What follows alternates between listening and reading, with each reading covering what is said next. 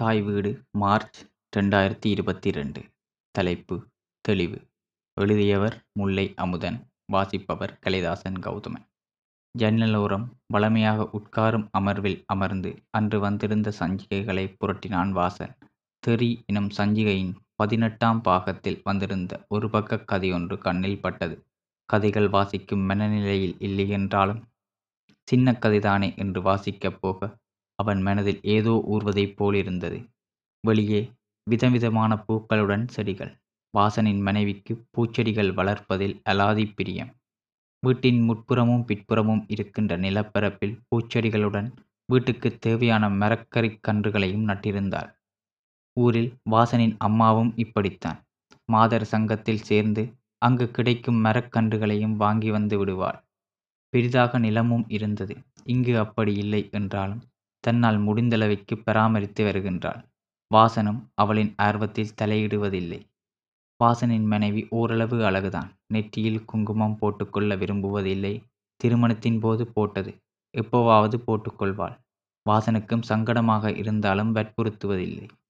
வாசனும் பேரழகன் என்று சொல்லிவிட முடியாவிட்டாலும் நல்ல உடல்வாக கொண்டவன். அவளுக்கு பொருத்தமானவனாகவே இருப்பதாக திருமணத்தின் போது பேசிக்கொண்டார்கள் ஏறு நெத்தி திருமண நாளன்று யாரோ மாப்பிள்ளைக்கு மொட்டை என்று சொல்லியதால் கூட படித்த தோழிகள் மாலையில் உடை மாற்றி வரவேற்பு நிகழ்வில் கோட்டு சூட்டு போட்டு மாப்பிள்ளை வர மொட்டை தெரிந்துவிடும் என்று காத்திருந்தார்களாம். அப்படி பெருசா மொட்டை இல்லை என்று கிண்டலடித்ததையும் திருமணத்தின் போது சொல்லியிருந்தாள். வாசனின் மனைவி சமையலறையில் சமையலில் தன்னை ஈடுபடுத்தியிருந்தாள். அவளை கூப்பிட்டு இந்த கதையை வாசித்துப் பார். எங்களுக்காக அல்லது எங்கட கதையைப் போலிருக்கு என்று சொன்னாலும் அவள் வல்லென்று பாய்ந்து விடுவாள். தரகர் பொடியன் எழுத்தாளன் ஆனால் நல்ல வேலையில் இருக்கின்றான். எழுத்து காசு போடாட்டிலும் செய்யும் வேலை சம்பளம் போடும் என்று சொல்லித்தான் திருமணம் நடந்தது. ஆரம்பத்தில் கொஞ்சம் ஆதரவாகத்தான் இருந்தாள். சிநேதிகளிடம் சொல்லி பெருமைப்பட்டும் கொள்வாள். ஆனால் இப்போதெல்லாம் ஏனோ கரிச்சு கொட்டுகின்றாள். நச்சரித்து நச்சரித்து காரியங்களை சாதித்துக் கொள்கின்றாள். எழுத்து சோறு போடாது என்கின்றாள். ஆதலினால் எழுத்து பற்றி அவளிடம் பேசுவதில்லை. காரணமும் புரியவில்லை. மௌனமாகவே காலம் கடந்து போகிறது. பிள்ளைகள் வளர வளர அவர்களின் எதிர்காலத்துக்குள் கரைந்து போகிறாளோ? வாசனின் வாசிப்பு ரசனை வித்தியாசமானது.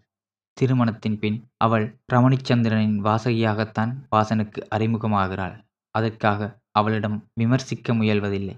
தனது வாசிப்பிலும் மாற்றம் ஏற்படுத்தி கொள்ளும்படி எதுவும் ஏற்படுத்தி விடவில்லை காலம்தான் தன்னை நகர்த்தி கொண்டிருந்தது. அலுவலக நண்பர்கள் அழைத்தாலும் கூட அவள் வருவதில்லை. அந்த கதையை மீள மீள வாசித்தான் வாசன். வாசனுக்கு மூத்த மகள் இலக்கியா பல்கலைக்கழக படிப்பை முடித்துவிட்டு மருத்துவராகவோ விஞ்ஞானியாகவோ வருவாள் என்கின்ற எமது எதிர்பார்ப்பை முறியடித்துவிட்டு ஆசிரியர் தொழிலுக்கு போய்விட்டாள். அவள் கூறிய காரணங்களும் என்னை அவளுடன் ஒத்துப்போக வைத்தது. மருத்துவம் நல்லது. ஆனால் பெண்களின் வாழ்க்கை என்று வரும்போது நிறைய சங்கடங்களை எதிர்கொள்ள வேண்டியிருக்கும். பெண் என்பதால் ஆண்களால் வரும் தொல்லைகளும் அதிகம். ஆசிரியர் தொழிலில் கொஞ்சம் நிம்மதி இருக்கும். பாதுகாப்பாகவும் உணர்கின்றேன். பெண்கள் மீதான வன்முறைகள் எங்குதான் இல்லை. சாதாரண கடைகளிலும் உண்டுதானே. அதிகம் அவளிடம் வாதம் செய்யவில்லை. மகளல்லவா என்னுடனேயே இருக்கிறாள். நான் இருக்கும் வரை பாதுகாத்து கொள்ளலாம். இரண்டாம் அவள் பூர்ணிகா. அவளுக்கு நேர்மாறானவள்.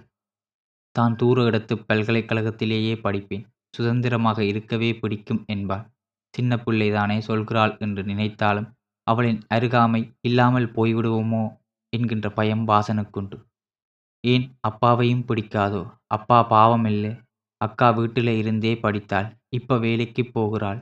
அது மாதிரி நீங்களும் எதுவும் பேச மாட்டாள் தனக்கு தனியே இருக்கத்தான் விருப்பம் என்பாள். ஆனால் மிருகங்களில் அதிகம் விருப்பம். பூனையை அடிக்கடி தூக்கி கொஞ்சிக் கொள்வாள். அவர்கள்தான் குட்டியாக அந்த பூனையை கொண்டு வந்திருந்தார்கள். அதுவும் வீட்டில் நல்ல செல்லமாக வளர்ந்து விட்டிருந்தது.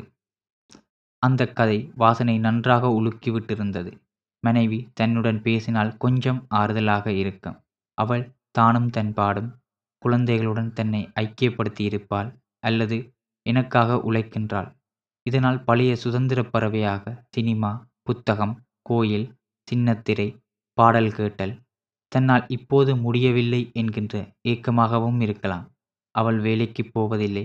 ஆனால் எதையோ இழந்தது போன்ற உணர்வுடன் வாழ்வதாக வாசனுக்கு புரிந்தது. அவன் கேட்பதில்லை. அவள் கோபம் வந்தால் சன்னதம் ஆடுவாள் பிள்ளைகளுக்கும் நாம் சண்டையிடுவது விரும்புவதில்லை. கதை எழுதும் மனநிலையும் அற்றுப்போய் வருவதையும் வாசன் உணர்ந்தான். எழுத்தாளருக்கு வெளியில் மட்டுமல்ல வீட்டிலும் நல்ல வாசகர் அமைய வேண்டும். அதுதான் எழுத்தாளரை வழிநடத்தும். வாசனுக்கு சில சமயம் வலிக்கும். மற்ற எழுத்தாளருக்கும் இப்படியான நிலை இருக்குமோ? அவர்கள் வெளியே சொல்லுவதில்லையோ? கதை ஏதோ சொல்லிச் செல்கிறது. கதை எழுதிய எழுத்தாளரும் அனுபவித்திருப்பார்தானோ? கதையினை இன்னொரு தடவை வாசித்துவிட்டு யார் எழுதியிருக்கின்றார் என கண்கள் ஊர்ந்தன. உஷா என்றிருந்தது. பரிச்சயமில்லாத பெயர். நிறைய பெண் எழுத்தாளர்கள் எழுதுகின்றார்கள். அவர்களுக்கும் நிறைய அனுபவங்கள் வாய்த்திருக்கும். குடும்ப ஆதரவு இருக்கும் இல்லாமலும் இருக்கும். பரந்துபட்ட வாசகர்களுக்காக எழுதுகிறார்கள். ஆனால் நான் சமையலிலிருந்து ஒரு குரல் வந்தது. கொப்பரிட்ட சொல்லு தேத்தண்ணி போட்டு வச்சிருக்காம். எடுத்துட்டு குடிக்கட்டாமண்டு. பிள்ளைகளின் காதுகளில் விழுந்திருக்காது. தனக்குத்தான் சொல்லியிருந்தாள். உரத்து சொல்லுவதன் மூலம் தானும் ஒரு மனுஷிதான். கூடமாட வந்து உதவலாம் தானே. அவள் சுசிலாவின்ற வீட்டில் புருஷன்தான் சமைக்கின்றான். தெறி இதழை குப்புறக் கிடத்திவிட்டு எழுந்து கொள்கின்றான் வாசன். ஆறிப்போச்சு என்றதுக்கும் சத்தம் போடுவாள். நேற்றிரவு மகளின் பல்கலைக்கழகம் பற்றி பேச்சு வந்தது. அவளும் வயசு வந்த பிள்ளை சுதந்திரமாக இருக்கட்டுமே போகட்டும் என்றாள். எனக்கு மட்டும் விருப்பமில்லையே பொம்பளை பிள்ளை அங்க பார்த்தனி தானே. பெட்டைகள் போத்தலோடையும் சிகரெட்டோடையும் நின்றத பத்தாவதுக்கு பொடிகளோட உறைஞ்சிக் கொண்டும் சீ சகிக்கல. மூத்தவள் ஒரு தடவை சொல்லியிருந்தாள் அப்பா ஜுனியில இது சகஜம். நாங்கள் தான் கவனமா இருக்க வேணும். அங்க பாட்டி நடக்கும். எட்டு ஒன்பது மணிக்கு பிறகு குடிக்கிறவன் இப்பினம். நான் வந்துடுவேன் அதோட ஜுனி மட்டும் இல்லை ஓஎல்ஏஎல் படிக்கிற போதே பிள்ளைகள் சிலர் அப்படித்தான். இதை பெருசுபடுத்தினா வாழ இயலாது படிக்க இயலாது எல்லாத்துக்கும் மேலா நீங்கள் இங்கே வந்திருக்க கூடாது. ஊர்லேயே இருந்திருக்கலாம். சரி பிழை எதுவென புரியாமல் வாசன் தடுமாறுவான். அங்கு எழுத்தாளன் அல்ல அப்பாவாய். வயதுக்கு வந்த பின்பும் பிள்ளைகள் வாசனின் கைகளில் தலை வைத்து படுத்துக்கொள்வார்கள் வாசனுக்கு மகள் இருவரும் கண்மணிகள் போல. சாப்பாட்டில் தலைமையில் இருந்தாலும் கோபம் வந்துவிடும். அம்மாவிடம் காட்டிய கோபத்தை மனைவியிடம் காட்டும் மனநிலையில் இல்லை. மாறி கோபித்துக் கொள்ளவும் வாய்ப்பிருக்கிறது. நான் வேண்டுமென்றே போடுறேன். காத்துல பறந்து விழுந்திருக்கும். மௌனமாகி எதுவும் பேசுவதில்லை. தேநீர் நன்றாக ஆறிவிட்டிருந்தது. பிள்ளைகள் எங்களுடன் காலம் முழுவதும் இருந்துவிட நினைக்கின்றோம். பெண் பிள்ளைகள் எனச் செல்லம் கொடுத்து வளர்க்கின்றோம். அவர்களின் குறு குறு வெளிகளில் தெரியும் குறும்புகள் கயமையற்ற வெகுளித்தனம் ஆனந்தமயமான சூழல். அவர்களின்றிய வாழ்வது மயான வாழ்க்கைதான்.